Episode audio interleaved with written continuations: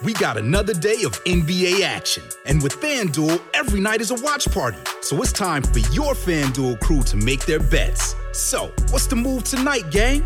You know that new customers who bet $5 get $200 back in bonus bets if you win. Woohoo! We're heating up, fam! Bet all the stars with all your friends and make every moment more only on FanDuel.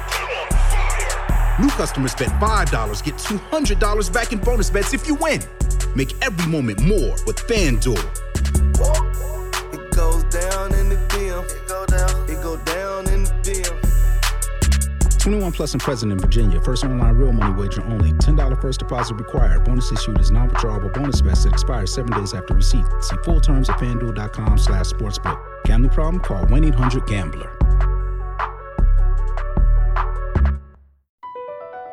Across America, BP supports more than 275,000 jobs to keep energy flowing. Jobs like updating turbines at one of our Indiana wind farms and producing more oil and gas with fewer operational emissions in the Gulf of Mexico. It's and, not or. See what doing both means for energy nationwide at bp.com slash investing in America.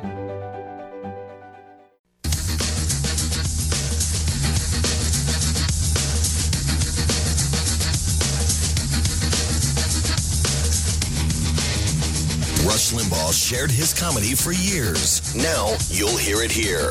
It's the Rob Carson Show. Hour number two of the Rob Carson Show uh, coming up. Joe Biden, uh, I tell you what, if you don't believe that he is uh, seriously, seriously connected to communist China, uh, then you're uh, you're clueless, and uh, I'll explain why.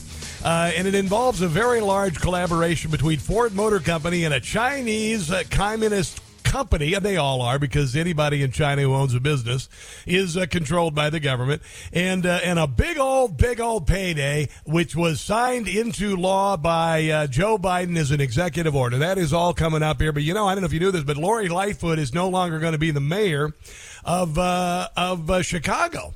Now, she's the first incumbent mayor in Chicago ever to not be reelected.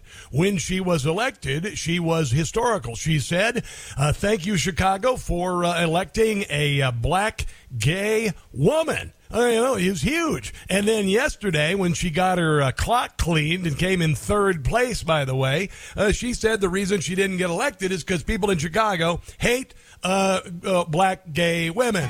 So I can hear her blame the voters because she lost. They wanted Lori out at any cost. Lightfoot, match she got beat. She was hardly gracious in defeat. this is Jim Gossett. Lightfoot says because she's black, the voters of Chicago didn't want her back. You're racist now, not back then. Lori did nothing but the spike in crime. Nope. She didn't care or didn't have the time. Nah, dancing. Lightfoot cooked her own goose. Blaming racism is a lame excuse.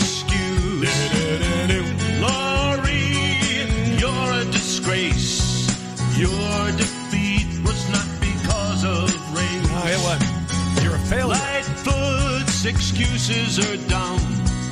Crime is the reason she got beat like a drum. You know, one of the uh, great things about this show is that the humor is multi-layered, and uh, for those of you maybe who aren't uh, uh, as uh, uh, familiar with popular music as I have, I mean, you could name almost any song in the last I don't know sixty years that was popular, and I could sing it. I mean, it's it's pretty and crazy.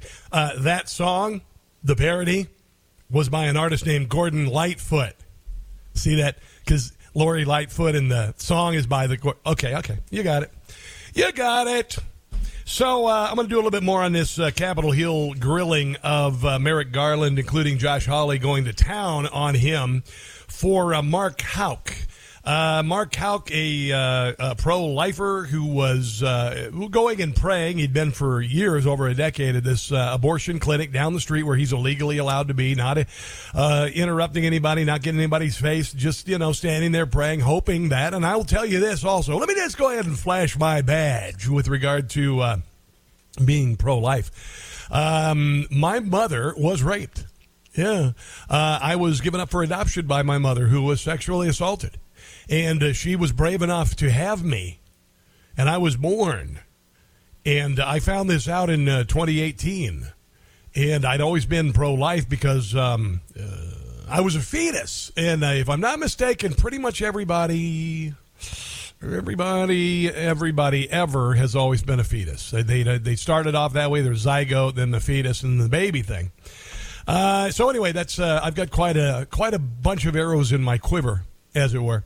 And uh, this man was uh, was quietly hoping that maybe a woman in crisis, and you know, why don't we look at this? Why don't we look at as women experience a crisis pregnancy, and rather than just killing the baby and then saying, "Ah, oh, the act is done, you're on your own." How about I don't know, spiritual and emotional counseling, and understanding that there are other options, and and you could end up with a glorious human being uh, who will go on to love you and thank you for giving birth to you like I wish I could have done with my mother, but she passed away before I could meet her. So, and she's my biological mother. My mom is my mom. She passed away a year and a half ago, and she she adopted me. But here is uh, uh, uh, Josh Hawley going after um, uh, Merrick Garland for trying to destroy this man named Mark Houck who was doing this protest. Meanwhile, 138 Catholic churches and 80 crisis pregnancy centers have been attacked, have been uh, threatened, have been vandalized, and not one damn charge. Isn't that kind of weird? But uh, Merrick Garland was able to summon, you know, 15, 20 armed agents to go to Mark Houck, uh, uh, how a, uh, a peaceful person didn't have any criminal activity at all. He had offered, the FBI said, I'll turn myself in if there's an issue, but they wanted to do a show of force, and they did. Here is Josh Hawley. You say officers may use only the force that is objectively reasonable to effectively control an incident. Are you telling me that, in your opinion as Attorney General, it was objectively necessary to use 20 or 30 SWAT style agents with long guns and ballistic shields for these people? What I'm saying is that decisions about how to go about this were made on the ground by FBI agents. It wasn't his responsibility. He's just, uh, I don't know, the attorney general of the country. So you're saying you don't know? I'm, I'm saying what I just said. Which is that you're abdicating responsibility? I'm not abdicating responsibility. Then responsibility. give me the answer. Is do you think, in your opinion, you are the Attorney General of the United States? Man, I love it when it's grilling season for Democrats. You are in charge of the Justice Department, and yes, sir, you are responsible. Yeah. So give me an answer. The FBI does not agree with your description. I'm not asking about the FBI. You are the Attorney General. Give me your answer. Do you think that it was objectively reasonable and they followed your guidelines in sending 20 to 30 armed agents to terrorize these people? Yes or no? The facts I have, which are those presented by the FBI, are not consistent with your description. Yes, we did a flower delivery. It was that's what we did. It was FBI agents, and they were there to deliver flowers and candy to everybody in the house. So I don't know where you're getting your information, other than all the pictures and the evidence and stuff. But yeah, we were there with our long guns and the boots and the you know the bulletproof vest and the whole deal and the screaming and the kicking and all that stuff. Uh, But we were there to do flowers. It was just flowers. Here is uh, Josh Hawley uh, asking uh, Attorney General Merrick Garland where he got the information about uh, Mark Houken and whose advice was he operating on when it came to targeting traditional Catholics. I notice a pattern, though. The FBI field office in Richmond, on the 23rd of January of this year, issued a memorandum in which they advocated for, and I quote, Yeah. the exploration of new avenues for tripwire and source development against traditionalist Catholics, it's their, their language, including those who favor the Latin Mass. I'll bet Attorney General uh, Merrick Garland had no idea this was happening. Attorney General, are you cultivating sources and spies in Latin Mass parishes and other Catholic parishes around the country? Now, the Justice Department does not do that. It does not um, um, do investigations based on religion. I You know, the armed agents are pretty bad. Not as bad as, uh, well, the, the nun who was my third grade teacher. Not that bad, but pretty darn bad. I saw the document you have. What'd you it's do about it? It's appalling. It's appalling. I'm in complete agreement with you. I understand that the FBI has withdrawn it and is now looking into how this could ever have happened. How did it happen? Sure. That's what they're looking into. But They- I'm totally in agreement with you. That document is appalling. They're looking into it. I had nothing to do with it. I mean, I'm the director and everything, but uh, they are looking into it. I have no idea. Blah, blah, blah. appalling. I'll tell you how it happened. The this memorandum, which is supposed to be intelligent, cites extensively the Southern Poverty Law Center, Oh. which goes on to identify all of these different Catholics as being part of hate groups. Is, is this how the FBI, under your direction and leadership, is, is this how they do their intelligence work? They look, they look at left wing advocacy groups? Yes, yes, they do. And all the conservative outlets and advocacy groups, they go after. Uh, and they say that uh, they are dispensing disinformation and misinformation. You see how that works? Uh, one more cut from uh, Mr. Hawley and uh, Mr.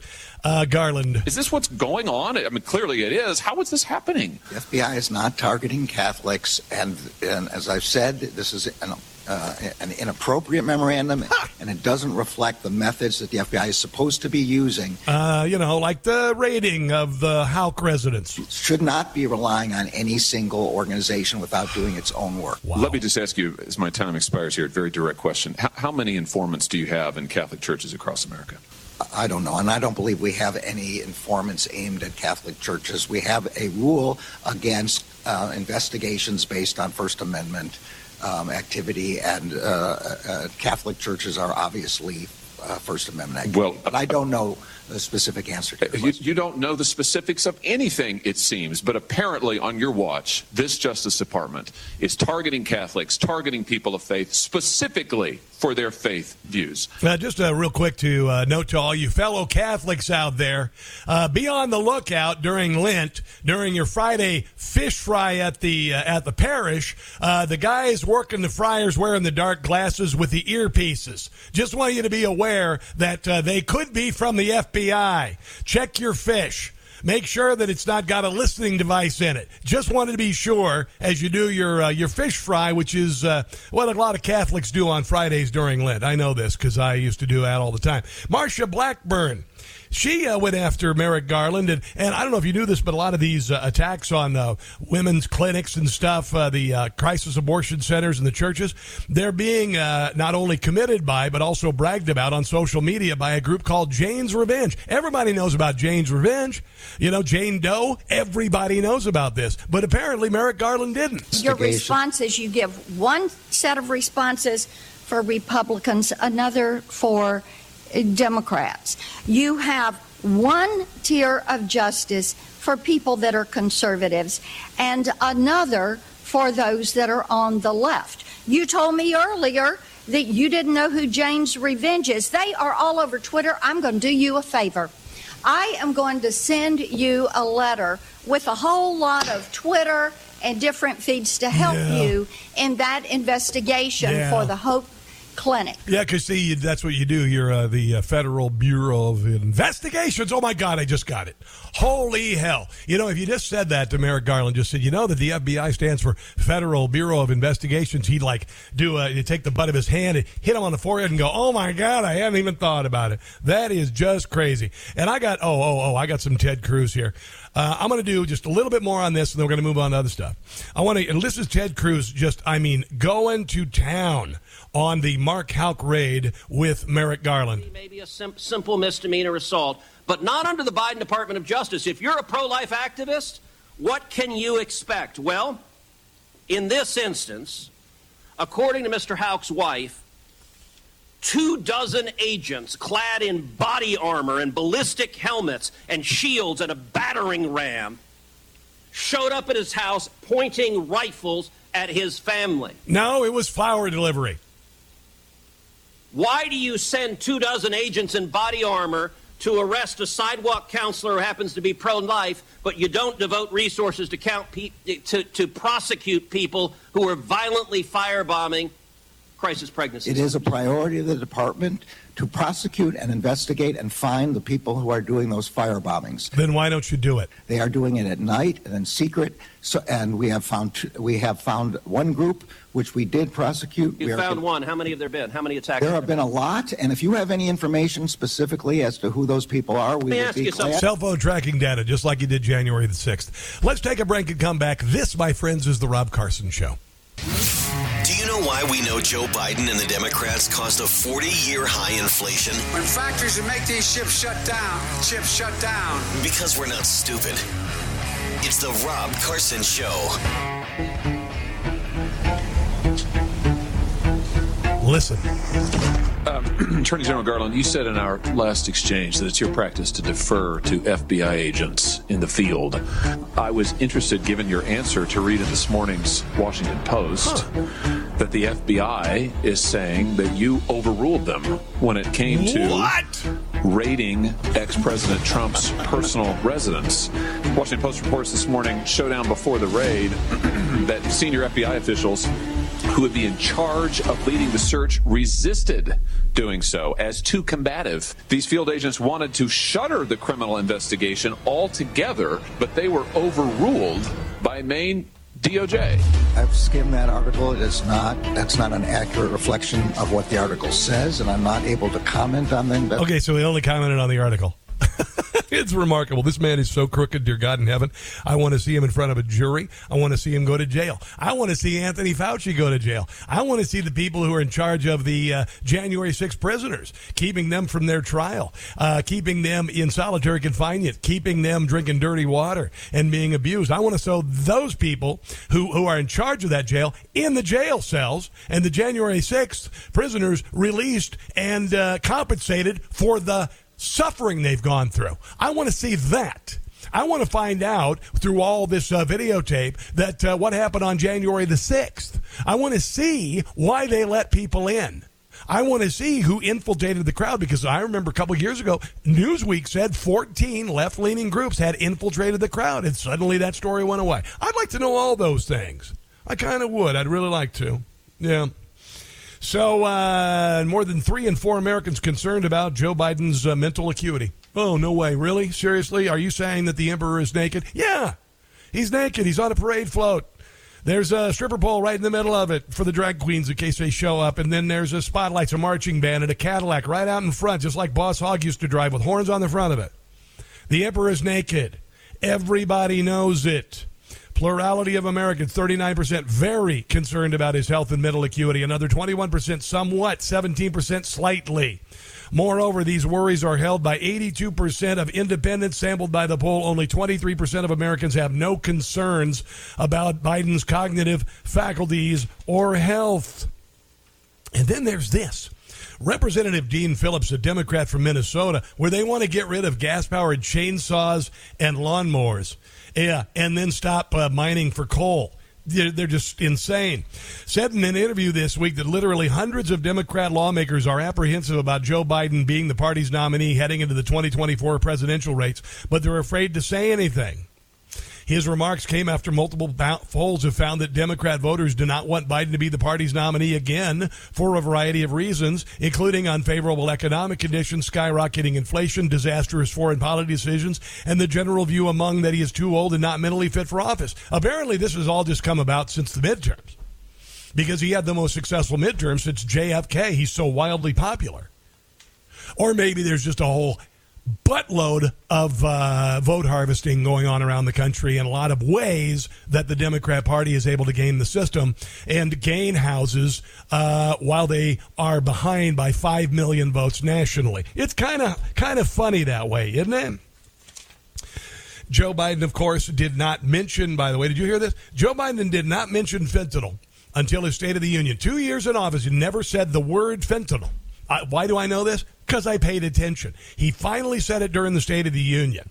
And a Michigan mom whose two sons died of fentanyl overdoses is slamming President Biden as despicable after he laughed off uh, the false claims that his administration was to blame for their deaths. Rebecca Kiesling, whose sons Caleb and Kyler, 20 and 18, died in July of 2020 after taking fentanyl laced Percocet, took aim at the Biden uh, administration Wednesday night after he used her family story to knock Marjorie Taylor Greene. Here's the president who never said a thing about fentanyl, hasn't done anything about it, has, in, if anything, encouraged it by keeping the border open and uh, regular uh, relations with China where we know the drugs are coming. But here's the president. No, I acknowledge, but it's there. And, you know, a little bit of more Marjorie Taylor Greene and a few more, you're going to have a lot of She's Republicans going that crazy. She's crazy. AOC's fine, though. So's John Fetterman. Isn't she amazing? Oof. Stephen Colbert audience here. Ha ha ha. She's crazy. She was, she was very specific. I shouldn't digress, probably, but she was, I've read. She, she was very specific recently, saying that a mom, a poor mother who lost two kids to fentanyl, that that I killed her sons. Well, the interesting thing is that fentanyl they took came during the last administration. Yeah, that's a lie. It's an absolute lie. Everybody knows it. But do I have to bring up the word hubris? Uh, by the way, the U.S. is now blanketed in uh, fentanyl. Researchers detect a ninefold rise across the uh, west of the country. And then also, by the way, there's a new Frankenstein opioid pill, 40 times more potent than fentanyl, that will kill users with one dose, already sweeping the United States. This is the plan. These are murders. That's why they're disguising them as popular meds. Get it? I think you get it. We got Bruce Levell. He's coming up. He's a longtime advisor for President Trump and uh, former executive director of National Diversity Coalition for Trump. That's coming up. Don't go anywhere.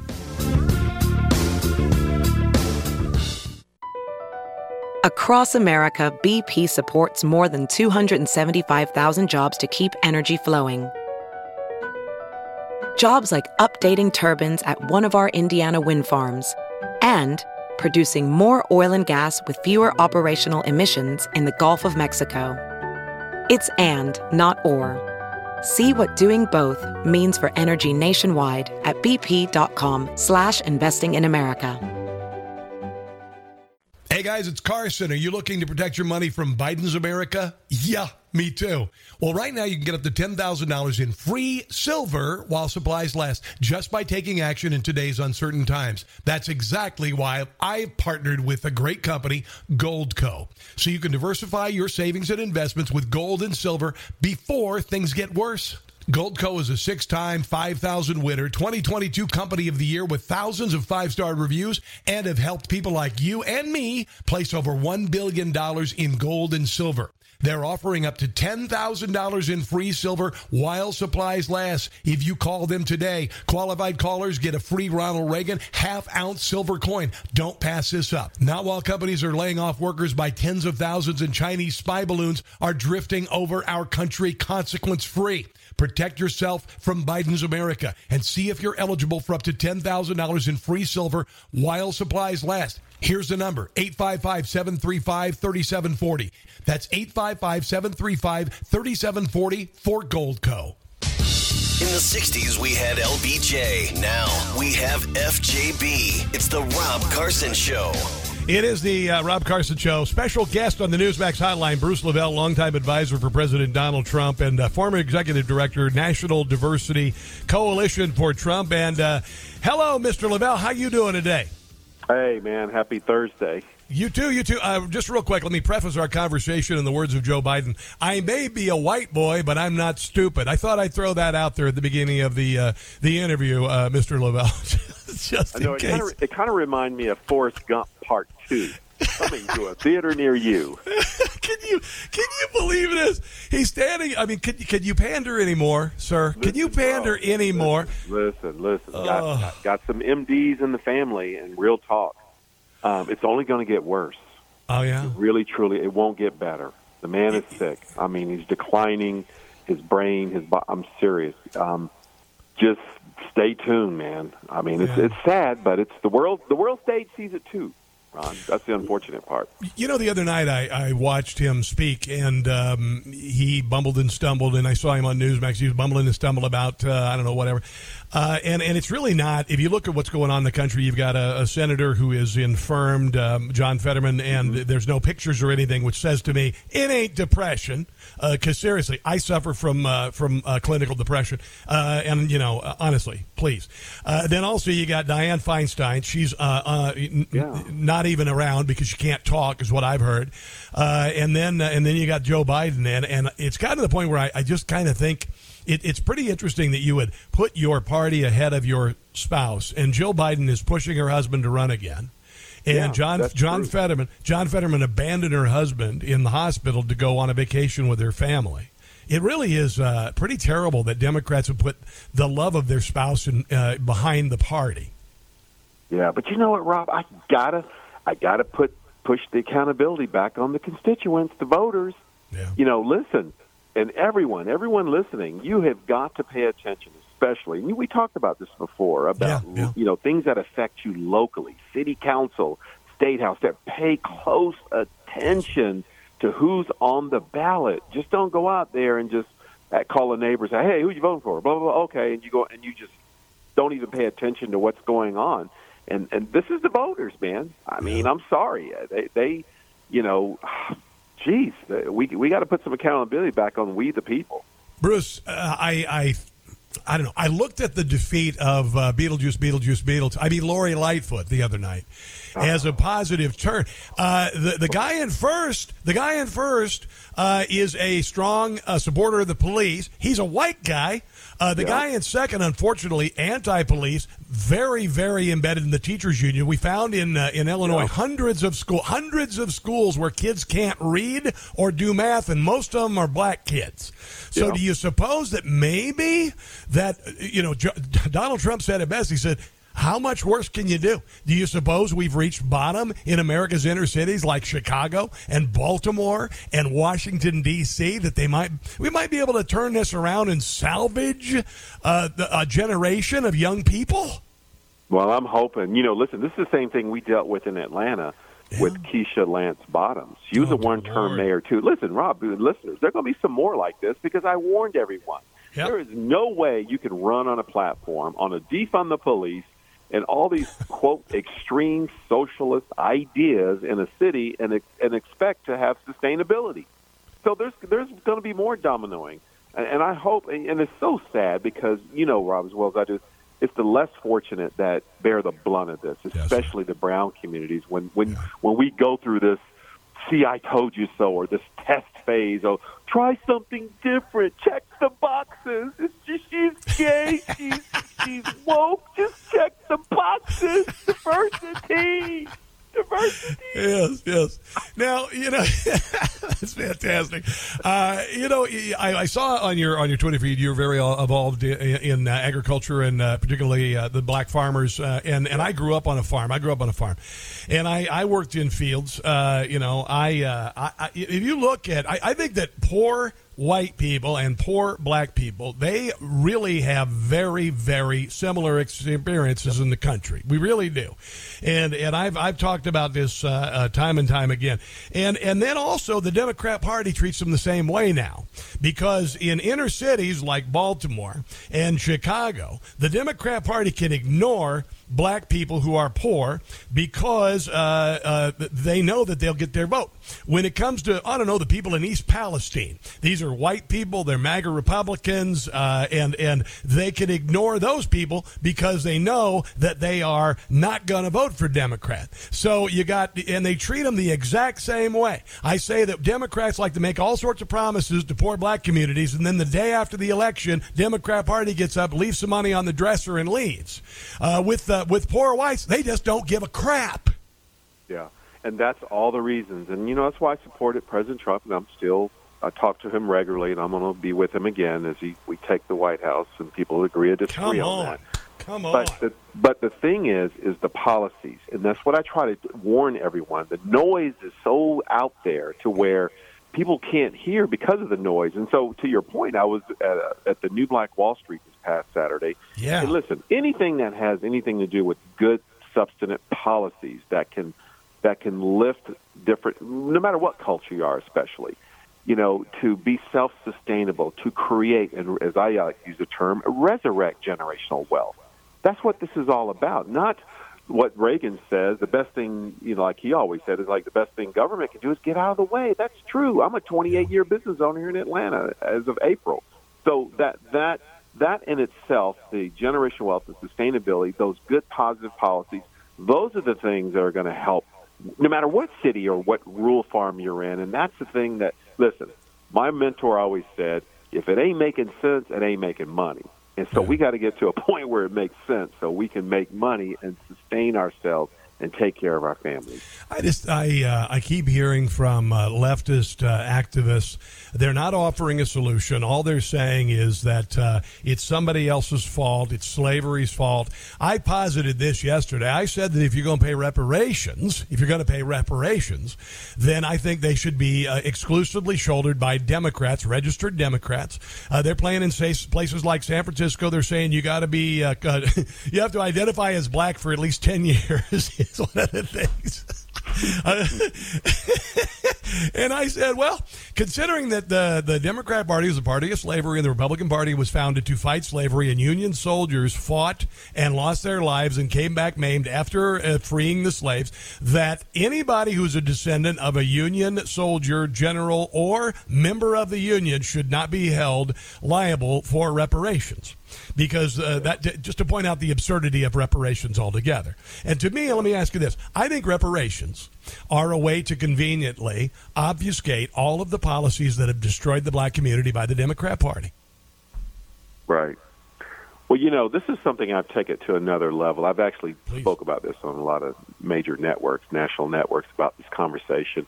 And you know, really respectfully, the, the you know the, the best way really to approach anything is when the quote government has maliciously overreached and taken your your farm or your land or your home yes, through illegal eminent domain. Yes. And we know there were some um, some un- unfortunate mishaps that happened historically in our nation. We're not perfect, but we're growing sure. to be a perfect, better, you know, to be a better union. And so, you know, and, and that's why I think, you know, it, it's imperative that there's always a good conversation about the, the quote elephant in the room. But to start having conversations is like, you know, we, we, we did have a situation in our great nation with this situation, this situation, this situation. But what can we do to improve it? How do we how do we promote jobs? How do we resurrect that? Here we go. That term, our generational wealth, especially in our brown communities, with good, positive, you know, policies and, and, and just substantive ideas that can sustain us. So, what about you know? It, it, it is unfortunate, but it, it is a conversation that will keep coming up, and the only antidote is uh, a free market and, and, and, and moving forward. Well, and I think also uh, we have to come together. And I'm going to tell you, uh, literally, for I've been in broadcasting, I'm on the air since 1984 in college, and then professionally starting in 1989.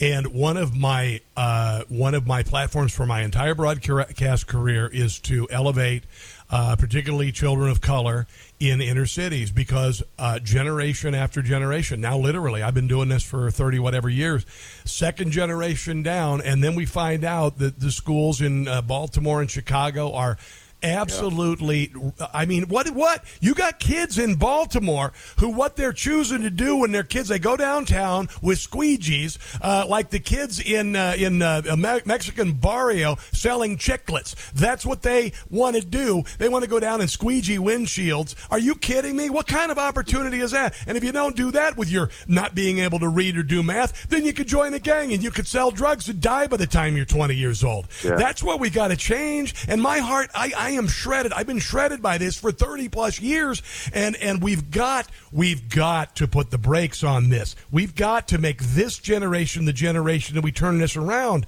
Bruce, and how do you suggest we do that? Well, you know, I do. I do get to work with my my sister Alveda King and brother Jack Brewer. Yes, and sir. one of the things is bringing God back in our homes and our in our lives as, as who we are as a nation, a Christian Judean nation. I mean, you know, come on! I remember saying the pledge and the prayer in the morning uh, before we started schools, and you know, it, it seems so simple in elementary, but it it, it is because it's it, it is some of the the basis of creating a a, a safe environment first first of all, so you can uh, attract good education and, and and a good environment that you can teach. And so, really, just going back to the basics of what we really had that we pushed away and came up with this great idea. Let's do it this way and this way. Yeah. Yeah. You know, listen, I'm, I was born in 1964. Real quick, 80 percent of brown household had a mother and father. Now it's less mm-hmm. than 20. So, you know, I wrote about this as we call it the, the voting of the generational curse of voting, a generational curse. I write for the Washington Times. Yes, sir. Uh, contributor to it, and I, I talked about how the generational voting curse has has really strapped and just literally just handcuffed black culture across the country. And as President Trump said, I have to say it again, what the heck do you have to lose? Look at some yeah. of these cities that have been under uh, Democrat regimes for 60, 70, 80 years. Listen, let's try something different. That's not a, that's not a, a a hard call. You know, it's like, come on. So, uh, and you see where the the fruits of fruition, if you want to say it in that respect, in terms of the cities around the country, who are who are led by black mayors, black police chiefs, black city council members, uh, black school boards, et cetera, and most of the inner cities are, are really failing, and they're under Democrat regimes. So let's try something different. So I'm praying that this, you know, it's unfortunate the the hardships and all the things we've gone through. It took Lightfoot, it took the Keisha Lance Bottoms here, and there's many more that have come out with this. I don't know where this woke ideology is coming from. That's almost just put the the, the, cities underground. Um, I, I'm praying that they resurrect themselves into a new new generation. To your point, Rob, is resurrecting this new generation to pull us back out of this, so we can enjoy this great country that we love so much. All of this woke stuff is coming from uh, uh, someone who uh, wanted to fundamentally change uh, America, and that means you you detest its founding. What happened to Tyree Nichols? I, I heard that Tyree Nichols being beaten to death by five uh, black police officers was uh, you need to reinvent the police like they did the last time because it didn't work. Where'd that go? Barack Obama literally said that weekend he said, "Oh, we got to reform the police and all this," and Yeah. then it went away. Yeah. You know, here's a scary part. Interesting subject. I know Shelby County, Memphis. My uncle was the superintendent years ago. Is the interesting thing across the city, and listeners, check this out. What's happening is with all the rhetoric of defund the police and all the harsh, oh, the cops are all bad, blah blah blah blah.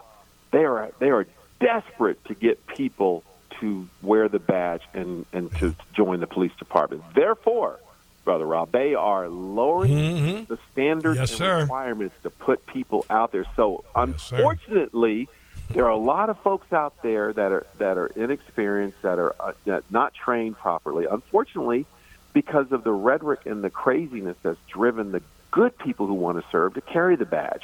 We have got to stop. We have got to get that back. Where listen, I remember there was a waiting list to be a police officer. Exactly. Waiting. Hey, I'll Bruce. Could you could you hold on for another segment? I, I'm, I'm enjoying the conversation. I've got a few things I want to do. I want to shift also to uh, Trump supporting Trump 2024. Uh, I, you know, I'm not going to give you know. I'll, well, I'll explain the other side of the break if you could hold on. Okay. All right. All right. This is the Rob Carson Show. The Swamp feasts while we're expected to dine on the crumbs. To those who strove to deter us from our responsibility, you have failed. Time to send those crumb suckers home. It's the Rob Carson Show. More with Bruce Levell in a second, but first, Can't touch me. My, my, my, my rallies are so large, makes the devil say, Oh my God, thank you for blessing me with the gift of cam and the hot wife." wifey feels good.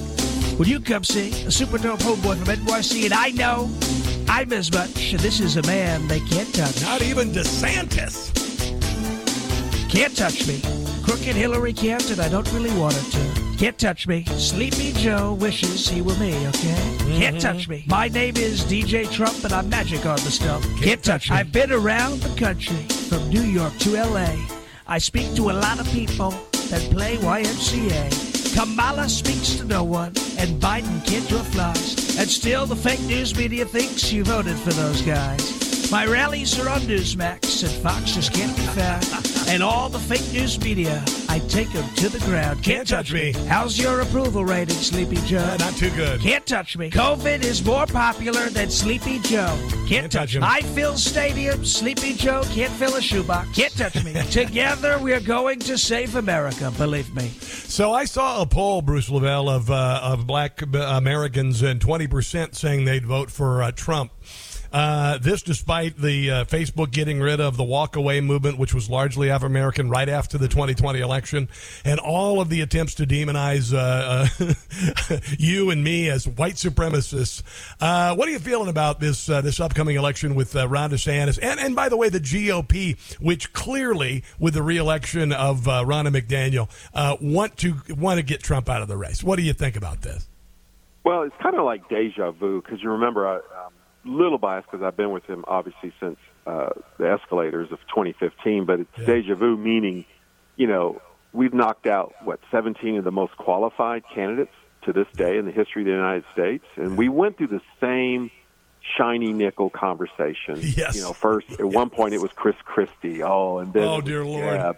Yeah. And we went down the list, so it's kind of like deja vu again. And and I think you know, respectfully, it gets back to even back then. It's gotten, uh, I guess, people have gotten a little better with it, but they're still caught up in. I just want someone to just be, say it nicer. You know, there's that, Yes. that feel Oh, good please. methodology that Yeah. unfortunately that's kind of ran rampant in our republic. Of people just want someone to talk this way and stand that way, and just please stand. Give me a hug. you know, let me. Uh, uh, I've fallen. I can't get up. but you know, uh, I, I think Donald Trump. Fletcher. I think that, that Donald Trump changed the party, and that's why I don't think Nikki Haley has a shot. I don't think that uh, certainly Chris Christie. Are you kidding me? Uh, and also, uh, none of those guys. Uh, I'm I'm more excited by people like uh, you know DeSantis, of course, and hell yeah, it's supported for Trump for president. Twenty twenty eight, go for it, bro. Uh, but you're you're not the dude. And right now, I don't think, and I know in my heart that Trump supporters, I feel they feel they were shammed in 2020, and he's got work to continue. Rush Limbaugh echoed this before his death and we're not going anywhere. You can you can put shiny objects and all. We're not going anywhere. Right, and that's essentially what we're dealing with. And listen, I, I get it with certain folks because remember, there's certain news outlets that are that can prompt up people and control what you know the algorithms of Yes, the media yes, yes. social media. So I get that, but you know we're used to it. But listen, at the end of the day, who would ever thought that we would shut down the country and get total grip of all the social media and shut down everything and cast it out as disinformation on every major news network? and then have the perfect storm of relying on don't go out, you'll get sick, just get the mail in ballots, you know, and then having Zuckerberg and other folks, uh, you know, going into third party agreements and all, et cetera, et cetera. Bruce, I gotta I gotta run. We're in a, up against a hard break. Uh, I want to thank you for being on the show today. Where can people find you, uh, social media and otherwise? Go ahead. Yeah, it's on. Uh, well, of course, uh, Twitter, uh, Bruce underscore L E V E L L, and Truth Social, Bruce Levell, Instagram, Levell Bruce, to Facebook, Bruce Levell, and then I'm always frequently on Newsmax and All right, my other friend. shows. Great So to have you on. me. Always fun. All right, my friend. Take care of yourself. We'll talk soon. It's the Rob Carson Show. Mmm. The first taste of rare bourbon you finally got your hands on. That's nice. At Caskers.com, we make this experience easy. Caskers is a one stop spirit curator with an impressive selection of exclusive, sought after, rare, and household names in the realm of premium spirits and champagne. Discover the top flavors of the year now by going to Caskers.com and using code WELCOME10 for $10 off your first purchase. Get $10 off your first purchase with code WELCOME10 at Caskers.com. Rush Limbaugh shared his comedy for years. Now you'll hear it here. It's the Rob Carson Show. Last hour of the show, guys, and uh, we got some really, I got some really good stuff. All right, some serious, not so serious as well. Hershey has got a new, uh, they, they wanted to celebrate International Women's Day. So they put a transgendered uh, uh, woman on the on the on the wrapper. Yeah, so Women's Day with a, somebody who wasn't born a woman. We got that. Oh, in New York, they're they're uh, the police are asking shoppers not to wear masks into shopping into shops anymore because uh, you see, uh, this is going to come as a surprise. Uh, robbers generally wear masks. I know. If you look at those old timey movies where the, the stagecoach is going across the prairie, you know, and all of a sudden these robbers come up and they got these uh, handkerchiefs there, you know, the do rags now, but uh, they're on their face. And apparently there's some people who are using the whole mask mandate and then the mask mandate going away to cover their faces to commit crime. I know it's kind of a shock, but uh, yeah, not really. Uh, by the way, David Horowitz has written this great book, The Final Battle, and it is a warning about big tech and social media companies destroying America, threatening our freedoms. We're already seeing it. I expose it every day on this show, by the way. We are making some headway, but we got a long way to go to save the country. If you want a compendium of, of uh, great information that you can share with others or just have it in your brain, like me, you can get a free copy of his book. It's normally 28 bucks. Just call 800 Newsmax, okay? Uh, you're going to like the book. This guy used to be a lib, lib, lib, and he got it. He had a come to Jesus moment. Anyway, uh, 800 Newsmax, or you can go to Final Battle 611, finalbattle611.com. So you remember when uh, Joe Biden uh, entered office and wrote an executive order that said electrify all the all the federal vehicles. And my original thought was, well, let me see. The federal government has airplanes. Uh, the federal government has dump trucks and road graders. The federal government has tanks. The federal government has uh, ships and all this, and none of those are uh, electric. So I kind of figured there was some graft, there was some corruption going on, and then I really, really got it because uh, one of the biggest fleets of the government is the Postal Service. And uh, when Joe Biden signed that executive order, it meant that 66,000 electric vehicles would have to be delivered to the post office. Uh, altogether, they want to replace an aging fleet of 220,000 vehicles. And it's kind of weird that Ford was right there. And they, and they have decided they're going to electrify uh, these uh, Ford Transit electric vehicles. And, and apparently, Ford has gotten together with a Chinese company yeah, uh, they're going to build the world's first, the nation's first automobile manufacturer backed lithium iron phosphate battery plant in Michigan. And it is uh, co owned by a China based battery manufacturer that already, well, has ties to the Chinese government because every company in China has ties to the Chinese government and the Chinese Communist Party. So you're kind of wondering how quickly it'd get to be some kind of a payback there for, uh, you know, all of the money that Joe Biden, the Penn Biden Center, the Biden family got from China. Well, we're starting to see it, aren't we? Yeah, we are starting to see it. Yeah, yeah, yeah. $3 billion in Inflation Reduction Acts will be used to cover $9.6 billion vehicle investment. Yeah. Can you imagine that? Can you imagine the government giving billions of dollars to a company like that? Oh, crap. There's Pfizer and uh, Moderna and Johnson & Johnson. Okay, all right, yeah. Yeah. Here is, uh, uh, this is kind of funny. This is uh, Karine Jean Pierre being asked by Peter Doocy why Joe Biden is afraid of China. He's not afraid of China, he's in their pants, or they're in his. Thank you, Karine. Why is President Biden afraid of China? The president is not afraid of China. Well, did you see? Did you see the president last week when we went to uh, when we went to uh, we went to Ukraine, went to Kiev? This is not a president that's afraid of anything.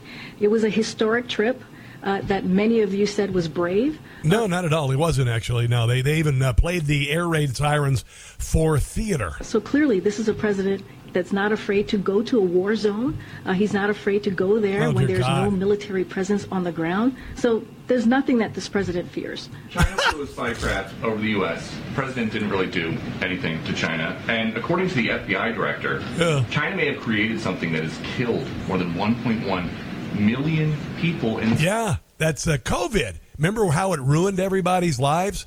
It came from China, and now it looks like it came from a lab. And I, am I the only person who says they got to pay? They got to pay. They've got to hurt fiscally. We've got to hurt China for doing this. Not militarily, but it's time to take the gloves off. Country. And President Biden is not punishing them. So you're you're giving me two two things here. So let's take them in parts. Oh, um, please, yes. Mm-hmm. As we talk about the Chinese surveillance, the China surveillance balloon. Yes. The president did take that down, and he did it uh, in a way that, as it was on its path, yes. we collected information from it. We protected. Yeah, but not half as much as they got from us on national security uh, information on the ground, and we did it in a way that was smart, effective. Oh dear God! Uh, and also protected the American people. Yeah, nobody believes that. That's what the president's always going to put forth is the is the safety of the American people. So that's what. Except for if you live in East Palestine. Other than that, you know, whatever. Oh, this is kind of funny. Uh, uh this is related to uh, Ford Motor Company and uh, the battery plant with China and all that, and the graft and corruption and payoff of nine point six billion dollars of our taxpayer money going to cars that we're not going to drive. Uh, Ford uh, has patented a self driving car. All right, so that's kind of cool, right? Which is going to kill the DUI industry. It really is. I mean, honestly, the DUI and DUI court system, I'm not saying you should drive drunk, but man, there's a lot of money involved there. And it would save a lot of lives. Don't get me wrong. But all those uh, late night attorney ads are going to, probably a lot of those are going to go away. anyway, they they they patented this self-driving car, and the cool thing about it is that if you uh, if you fail to make your payments, the car the car drives it back to the showroom. it repossesses itself. this is fantastic. So Ford is not taking any chances with uh, owners missing car payments. They're working on a system that prompts the vehicle to repossess itself. And so what happens is originally the the the, the uh, patent describes a self-driving uh, uh uh, back to the showroom or the scrapyard if there are too many miles on it or whatever. But anyway, uh, it would uh, the, the American uh, car maker would start the process of disabling comfort features and playing uh, noises inside the car. Like, for instance, you'd be driving along, all of a sudden Nickelback would come on, or Barry Manilow, or, or the uh, anything from ABBA. It would be for me. I'd be like, oh, just take the car. I mean, either the, if you don't take the car, I'm slamming right into that bridge abutment. If I have to hear Dancing Queen one more time, I can't take it. I feel better. If all else fails, Ford will activate the self driving feature and the owner has no choice but to give up the car. Yeah. Yeah. So, uh, to, Ford, uh, the, uh, a non-intrusive method to start. They're going to send you a message to your smartphone, "Hey, you missed a payment," and then uh, the, the, then they're going to turn up the heat by disabling features like music and air conditioning. Okay, hoping that the uh, owner will become uncomfortable making the payments. Next step is to play annoying sounds like chiming or buzzing or ABBA inside the car when the driver sits to the wheel. I know I'm making a lot of women mad, but I, I just you know you can have your music, that's fine. I just can't hear it anymore because I've heard it so many times, and I got a daughter, and and mom and daughter are the same way. Whenever that song comes on, dancing queen, they start dancing around. I'm like, can you? I mean, dear God, how many times is too much to hear that song? I just, I can't do it anymore. Uh, the next step is Ford's master plan would be limiting access to the car on certain days or times. the patent notes that the system could render the, uh, render the car unusable on weekends. but, Mom, I can't make it up this weekend. The car's been disabled because I'm not making my payments. But would allow the driver to commute to work in an effort not to hinder the individual's ability to make payments. And the last step would have the uh, vehicle repossess itself. If the car is high in mileage, they just drive it right to the scrapyard, right to the car crusher. Oh, that is just fantastic. That is just, just fantastic. Oh, and by the way, here's a reason why I say that EVs are for posers, and they are, and they are. And if you have an EV, God bless you. Uh, go to Whole Foods, get your groceries. Uh, if you think you're going to be able to hold drywall, or go to Home Depot, or I don't know, carry people, or drive in cold weather, or up and down hills and stuff, and out in the country and all that, uh, you know, sure, good luck with that.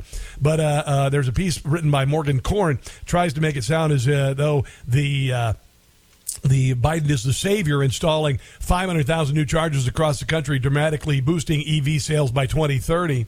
Uh, apparently, um, new electric vehicle owners faced a logistical nightmare when it comes to everyday use, not to mention long lines. All right. So uh, basically, in the best of conditions, if you can find a Tesla supercharge, 200 miles of range takes 15 to 23 minutes. A fill up takes an hour an hour. All right. If you don't own a Tesla, which nobody can afford, uh, your charging time is much longer, and there are fewer available chargers, by the way. So, um, honestly, we're nowhere near being ready to electrify cars. And honestly, what you're buying essentially is going to be completely worthless, uh, particularly if you own the Hummer. One of my most popular videos on my Rumble channel under Rob Carson Show was. Um, a, uh, a video that I just did. I drove through a GM dealership up the street and I looked at the line of new electric Hummers. These cars cost about 130 grand a piece.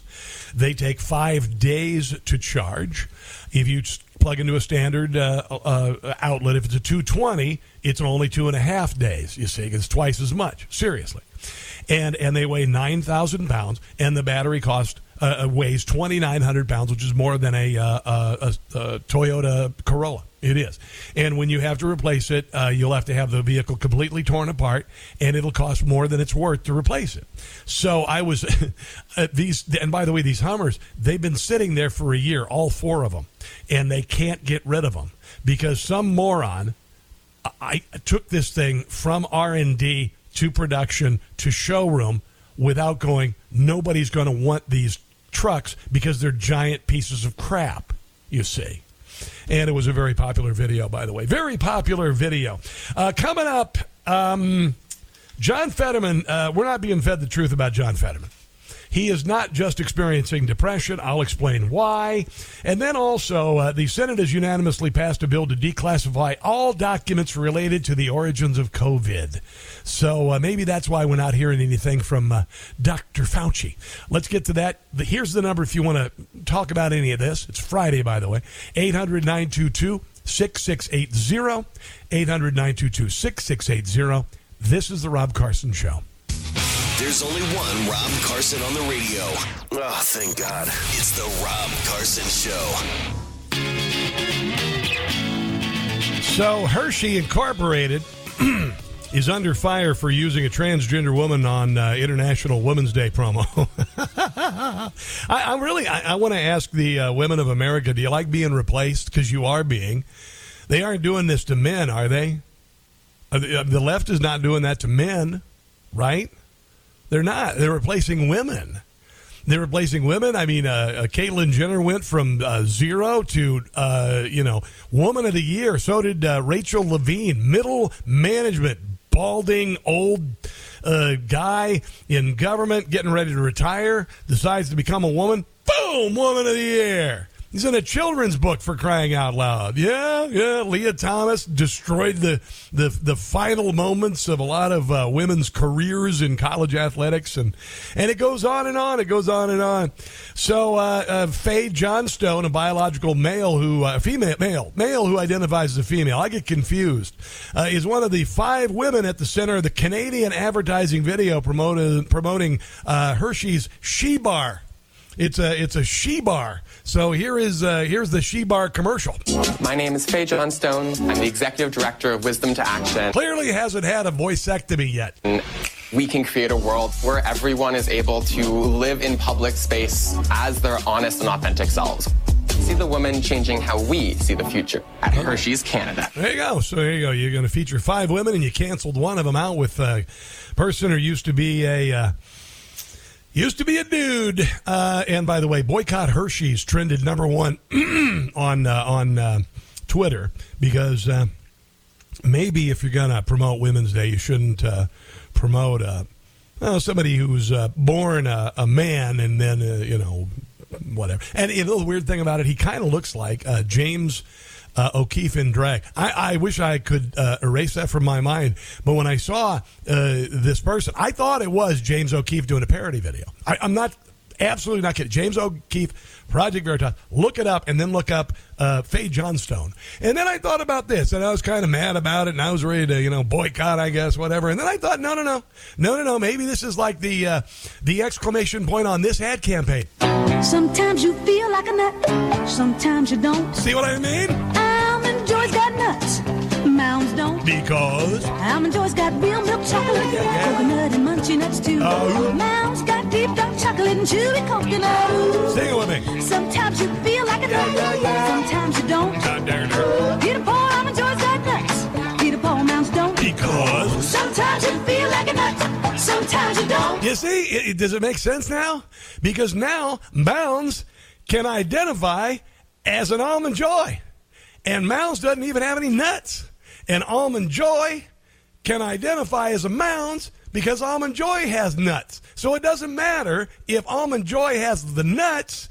The the the almond joy can be a Mounds. Do you see what I'm saying here? Does it does it make sense now that something that has nuts can identify as the opposite, and something that is the opposite doesn't have nuts can identify as something that that I don't know maybe was created with nuts? You see what I mean? You see the uh, is I don't think that's a stretch to be quite honest. There you go. So go out and get your uh, get your Hershey's uh, candy bar and all that stuff. And I would encourage going to uh, Hershey, PA. It's pretty darn cool. I've been up there a few times. It was pretty uh, pretty awesome. Pretty darn awesome. All right, uh, let's go to. let me see here. I wanted to. I wanted to play the the governor of Pennsylvania, who should not be uh, Josh Shapiro. Josh Shapiro is a clueless. Uh, buffoon, and uh, he's done nothing for the people of uh, uh, Western Pennsylvania with regard to the uh, East Palestine um, chemical uh, explosion that was created unnecessarily by people who were way in over their heads. But anyway, Josh Shapiro. Uh, has said that they have no contingency for replacing John Fetterman if he is not able to uh, complete the duties of his office. And clearly, he is not. Here is the governor of Pennsylvania, who should be, who should be Doug Mastriano, uh, talking about no contingency, no contingency for this. Have you spoken to him? Have you spoken to his family? Do you know how he's doing? I, I've spoken to Gisele. I've texted with Gisele, um, and you know I hope he's getting the care that he needs. It was a brave thing that he did, um, asking for help and asking for that care. No, uh, no. That's that's made up. Nothing against John Fetterman and bravery. That's the media portrait they're trying to portray. John Fetterman is in the hospital because he couldn't take care of himself. Uh, I expect him to come back. I expect him to serve in the United States Senate for a good long while. Senator Fetterman does decide to step down because he believes it's a better decision for his family and for himself. Is there a contingency plan in place? There is no contingency plan, and it is 100% Senator Fetterman's decision as to what he will do um, in the future. Okay, so you are screwing the voters of Pennsylvania who allegedly voted for this man. And by the way, uh, Adam Gentleson, Gentleson, uh, chief of staff for John Fetterman, blocked conservative writer Stephen Miller for asking how it is that Fetterman is sponsoring legislation while being in the hospital under doctor's care. Fetterman has been held incommunicado for two weeks while allegedly being treated for clinical depression. Now, normally, if you're experiencing clinical depression, you can at least get a picture in your hospital bed, smiling at the camera, maybe in your counseling session with criminal, cri- uh, criminal, criminal depression. But uh, Fetterman's long absence is uh, for what is typically a hospital stay of a few days uh, to a week, combined with no proof of life or health photos or videos, has given rise to speculation his condition is much worse than he's telling the public. I can't imagine the government lying about stuff. Can you? It was announced Wednesday that Fetterman co sponsored a bipartisan bill targeting railway safety, along with three other senators whose states, Ohio and Pennsylvania, were affected by the train derailment, including Sherrod Brown, Bob Casey, and J.D. Vance, with uh, Senator Marco Rubio. Uh, uh, uh, Stephen Miller asked uh, Adam Jentleson about Fetterman co-sponsoring the bill and was immediately blocked. Immediately blocked. Adam, who is co-signing and introducing state legis- Senate legislation from Senators Fetterman's office, while he himself is currently hospitalized and under current medical observation. Well, that's not representation, is it? Yeah, I think we're being played, guys. Yeah, yeah. And by the way, a lot of Pennsylvanians are calling for another senator to show up or be shown the door. And uh, the governor of Pennsylvania says he doesn't have a contingency plan for a senator who was elected after having a massive stroke, which shows that he's not only a political tool, he's completely incompetent. Last hour of the show coming up. Don't go anywhere. To all the Brandons out there, we salute you. It's the Rob Carson Show. It is the Rob Carson Show, and uh, just a reminder from Hershey's Incorporated. Sometimes you feel like a nut, sometimes you don't. Almond Joy's got nuts, Mounds don't. Yep, in Canada for Women's uh, whatever History Month or whatever they they're allowing a transgendered person to be on their uh, wrappers up there.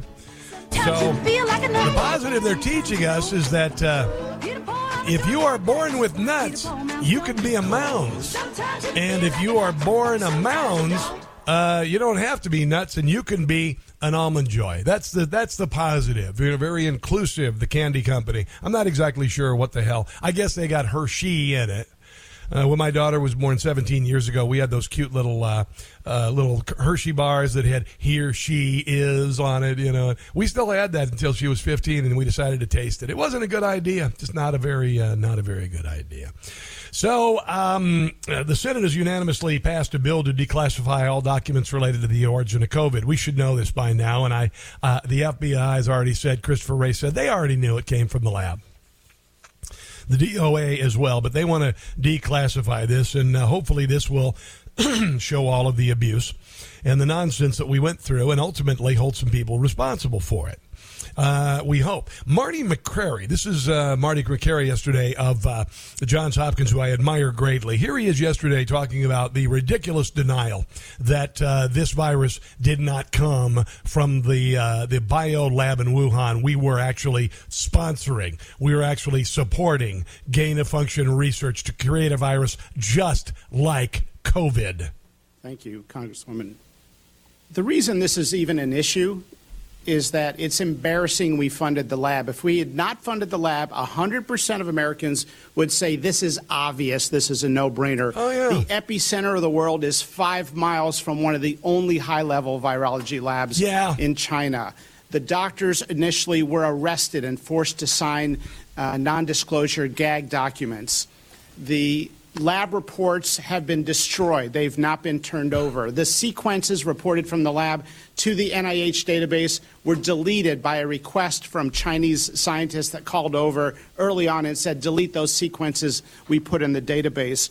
And two leading virologists, maybe the two le- um, top virologists in the United States, Dr. Michael Farzan from Scripps and Dr. Robert Garry from Tulane, told Dr. Fauci on his emergency call in January of 2020 when he was scrambling soon after learning that the NIH was funding the lab, they both said that it was likely from the lab. Yeah. Both scientists changed their tunes days later in the media, and then both scientists received $9 million subsequent in funding from the NIH. It's a no brainer that it came from the lab. I mean, at this point, it's impossible to acquire any more information, and if you did, it would only be affirmative. Yeah, there you go. Yeah, pretty much. Pretty much. In other words, uh, we're not stupid. That's what he just said. We're not stupid. January 2020, virologist Karen uh, Kristian Andersen, along with three other virology peers, studied the genome sequence of the SARS CoV. Suspected it was created in a lab. However, Andersen changed his stance.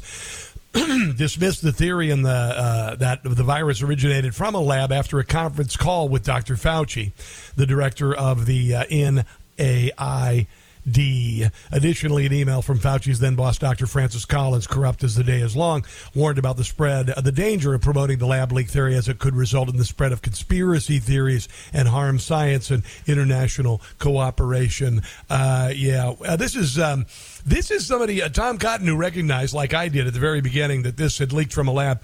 And uh, now that he's being proven right, here's what he had to say about it. The only conspiracy uh, back in the early of early part of 2020 was a conspiracy of silence among liberals in the media uh, and the federal bureaucracy and Democrats in Congress to try to suppress the common sense, evidence based conclusion that so many Arkansans had reached is that the Chinese communists were responsible because of their negligent uh, practices in this lab for unleashing this pandemic on the world. Yeah. That's the only conspiracy theory, theory that was circulating around. And unfortunately, you still see, in some degree, that conspiracy of silence. You see White House officials this week bending over. It's not that conspiracy of silence. It's not. It's the government actively silencing dissent. That's where the criminality is. We're backwards to say they don't have a consensus, there's no firm conclusions to apologize for, even defend Chinese communists. Just like last month, they did the same thing when China sent a spy balloon to America, speculating that it could have gotten blown off course from Guam to Alaska. That, that's a heck of a win, Mar- uh, Maria. That's what's dangerous.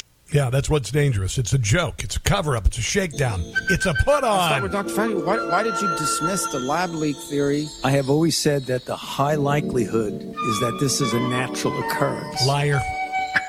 Fauci's been kung flu lying. Jim Gossett. A leak I was denying. My story nobody was buying. I never did. Because it was kung flu lying.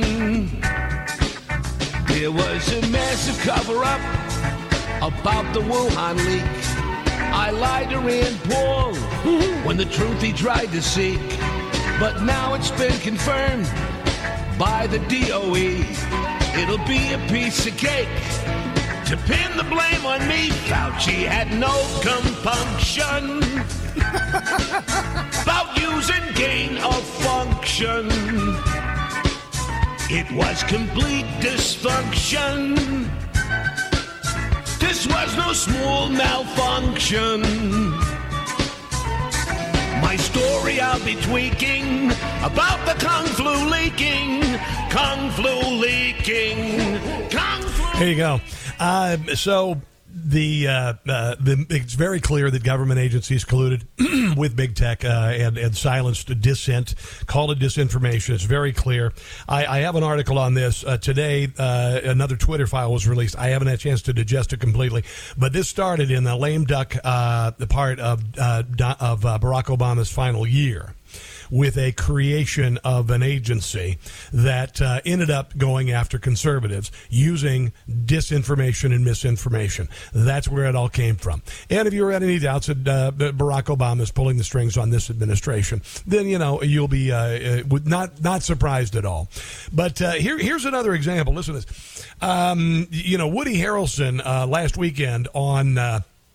Saturday Night Live as part of a bit. And one of the great things about satire, uh, when it's really good satire, is it has to be a grain of truth to it. That's why I wrote for Rush Limbaugh. That's why I brought uh, all the parodies that I did for Rush Limbaugh. That's what we do here as well. We we you have to have truth in your satire. Otherwise, it's worthless. If you're just making it up, Trump sucks, Trump sucks, not funny.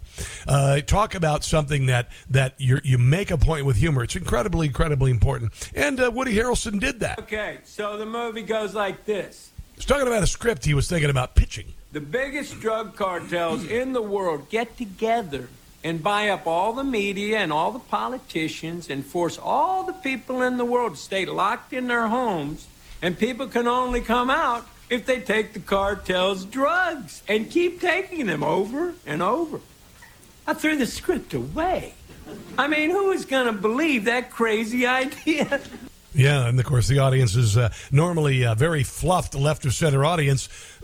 as uh, many of those audiences in New York, when you go to a taping, they get you real good and fluffed before the audience. They get the comedian out there and they tell you to whip up a frenzy and laugh at everything he says and all that stuff. I wish I had that here. Um, but anyway, uh, here's what here's what Joe Rogan, most popular podcaster in America, had to say about it. Because oddly enough, I know this is going to come crazy to you, but uh, Woody Harrelson got all sorts of uh, wrecked on social media by leftists for having the uh, the tenacity or the temerity to uh, say some truth while doing a monologue that was against the leftist narrative. Right after it, the next day, there's all these hit pieces, mm-hmm. like like they were timed like this hit, hit piece in like they're locked and loaded like fill in the blank. Your name here. Fox is a hit piece in vanity fair. There's a hit piece. Calling him an anti-vaxxer and a stoner and he a, sucked on cheers. and, and conspiracy theories. He's pushing conspiracy theories. No, he's, no, no, no, no. That's not what he's doing. He's, make, he's a joke monologue on SNL about yeah. something that makes people laugh mm-hmm. because you can kind of make a weird comparison to those two. That's the only oh, yeah. reason why the joke works. It's obvious. The only reason why it works is because people are thinking it. Like, so for you guys to come out and say, like, oh, conspiracy theories, doesn't, no, it's jokes about a possible conspiracy theory. No, it's about a possible truth, and uh, the more, we more, the more we know about it, the more true it is. And the one that he's describing isn't even it's not even a real one. He's making a joke about what the real one was like. Maybe not the best joke, maybe not the best delivery. that's pretty good, actually. Yeah. But um, the fact that that got this immediate response it's not a big surprise, not at all. It's the same kind of response that social media had, the mainstream media had, if you, you know, said something that disagreed with the state narrative and was declared misinformation and disinformation. A lot of careers destroyed, a lot of doctors' uh, lives destroyed by people. All they wanted to do was say, hey, I want to be able to treat people with COVID my way. No, no, no, no, no. No. You push them for hospitalization, possibly a ventilator, which will kill them, or get the vaccine. That's it.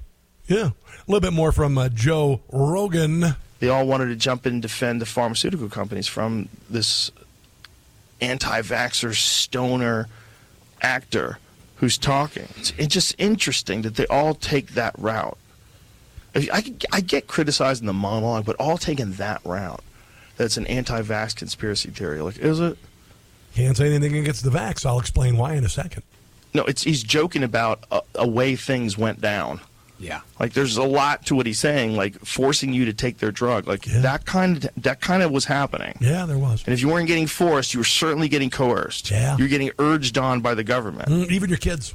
There was probably a commercial for a medicine right after that. Yeah, yeah probably yeah, right away. I right think there was. I think actually there were. It's not like they're not spending. I think there were a whole lot of commercials actually. Uh, yeah. Brought to you by Pfizer. CBS Health Watch sponsored by Pfizer. Anderson Cooper 360. Hold on. It brought to you Just by one example. Pfizer. It's not. Oh, geez. All right. Brought to you by Pfizer. Well, there is that. Making a difference. Brought to you by Pfizer. Okay, okay CNN mm. Tonight. Brought to you by Pfizer. Early Start. Brought to you by Pfizer. It's like they're all all of the major media outlets were sponsored by the drug company making the vaccine. Friday night on Erin Burnett Out Front. Brought to you by Pfizer. This week with George Stephanopoulos is brought to you by Pfizer. This weather report brought to you by Pfizer. Today's countdown to the royal wedding is brought to you by Pfizer. Every one of these newsrooms, I absolutely believe, were told by their editors, you can't do stories on Spi- Pfizer because they're a massive sponsor.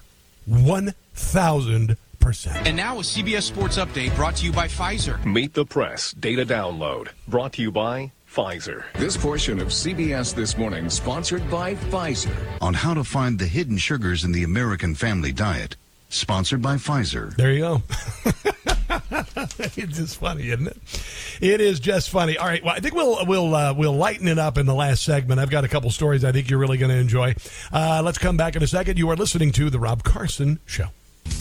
Joe Biden's first year in office summed up in three words Welcome back, Carter. That's not right. It's not fair to us. And honestly, it's not fair to the world. It's the Rob Carson Show.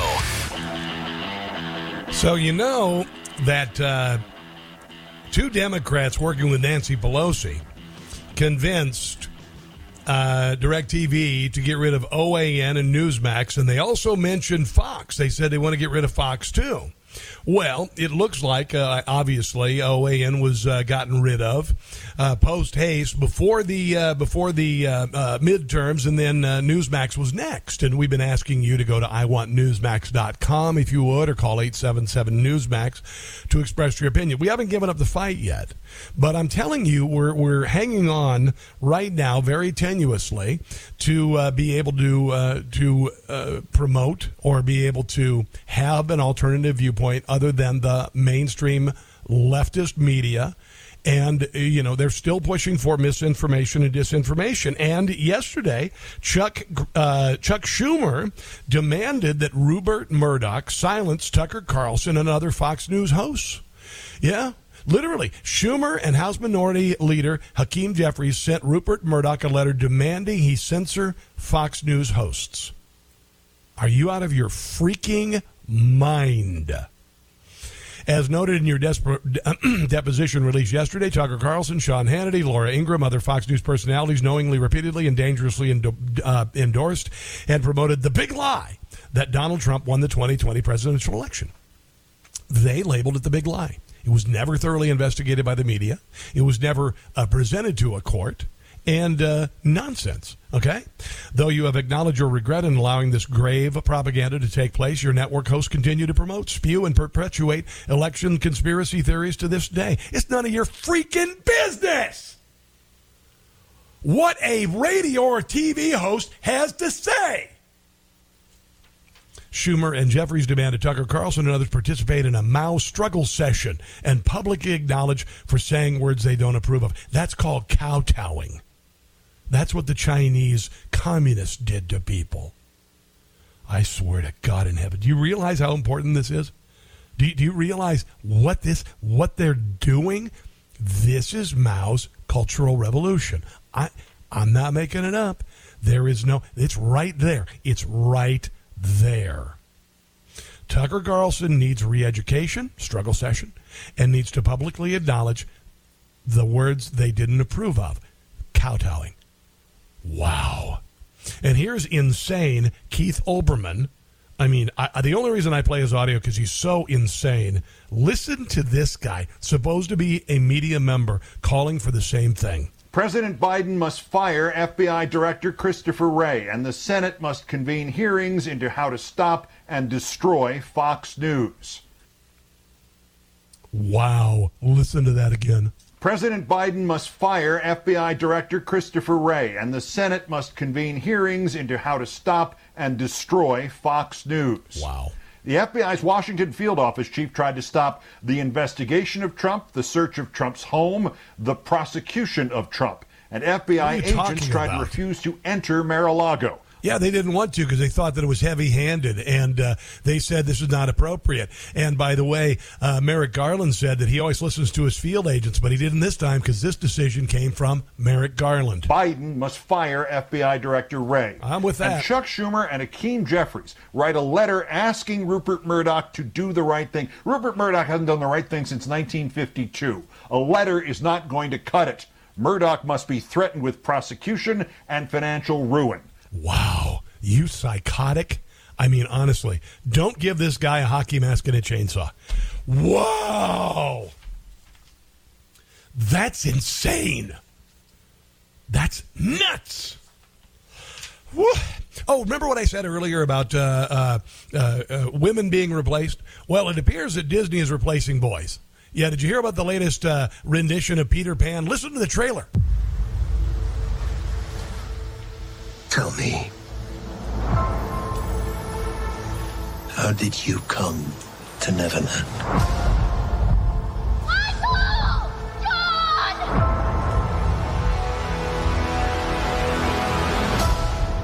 Are you Lost boys? Every last one of us. But you're not all boys. So? Aha! So in Disney's world, you can't have lost boys anymore. Yeah, you, you so they, it's got to have lost girls on the island too. This is just so. Uh, I mean, really, uh, just kind of the ultimate slap in the face. I, and let me put it in perspective for the uh, women in the audience. How about we uh, rewrite Little Women and include half guys? Not even, not even uh, dressed as women. Not even you know transgender Hershey bar people. No, no, no, no, no, no, no. How about that? How about that? How about fried green tomatoes? We replace Kathy Bates' character with um, I don't know uh, uh, Wesley Snipes. Uh, just throwing that name out there. What? How about that?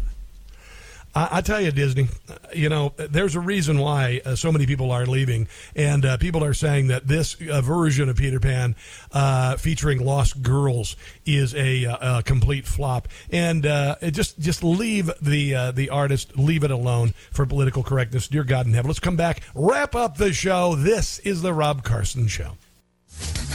If you want to get Newsmax back on DirecTV, 877 Newsmax or iwantnewsmax.com. Have a great day, guys. I greatly appreciate you joining me. Check out the podcast, newsmax.com slash listen, and I will see you tomorrow, Friday. Don't catch the stupid.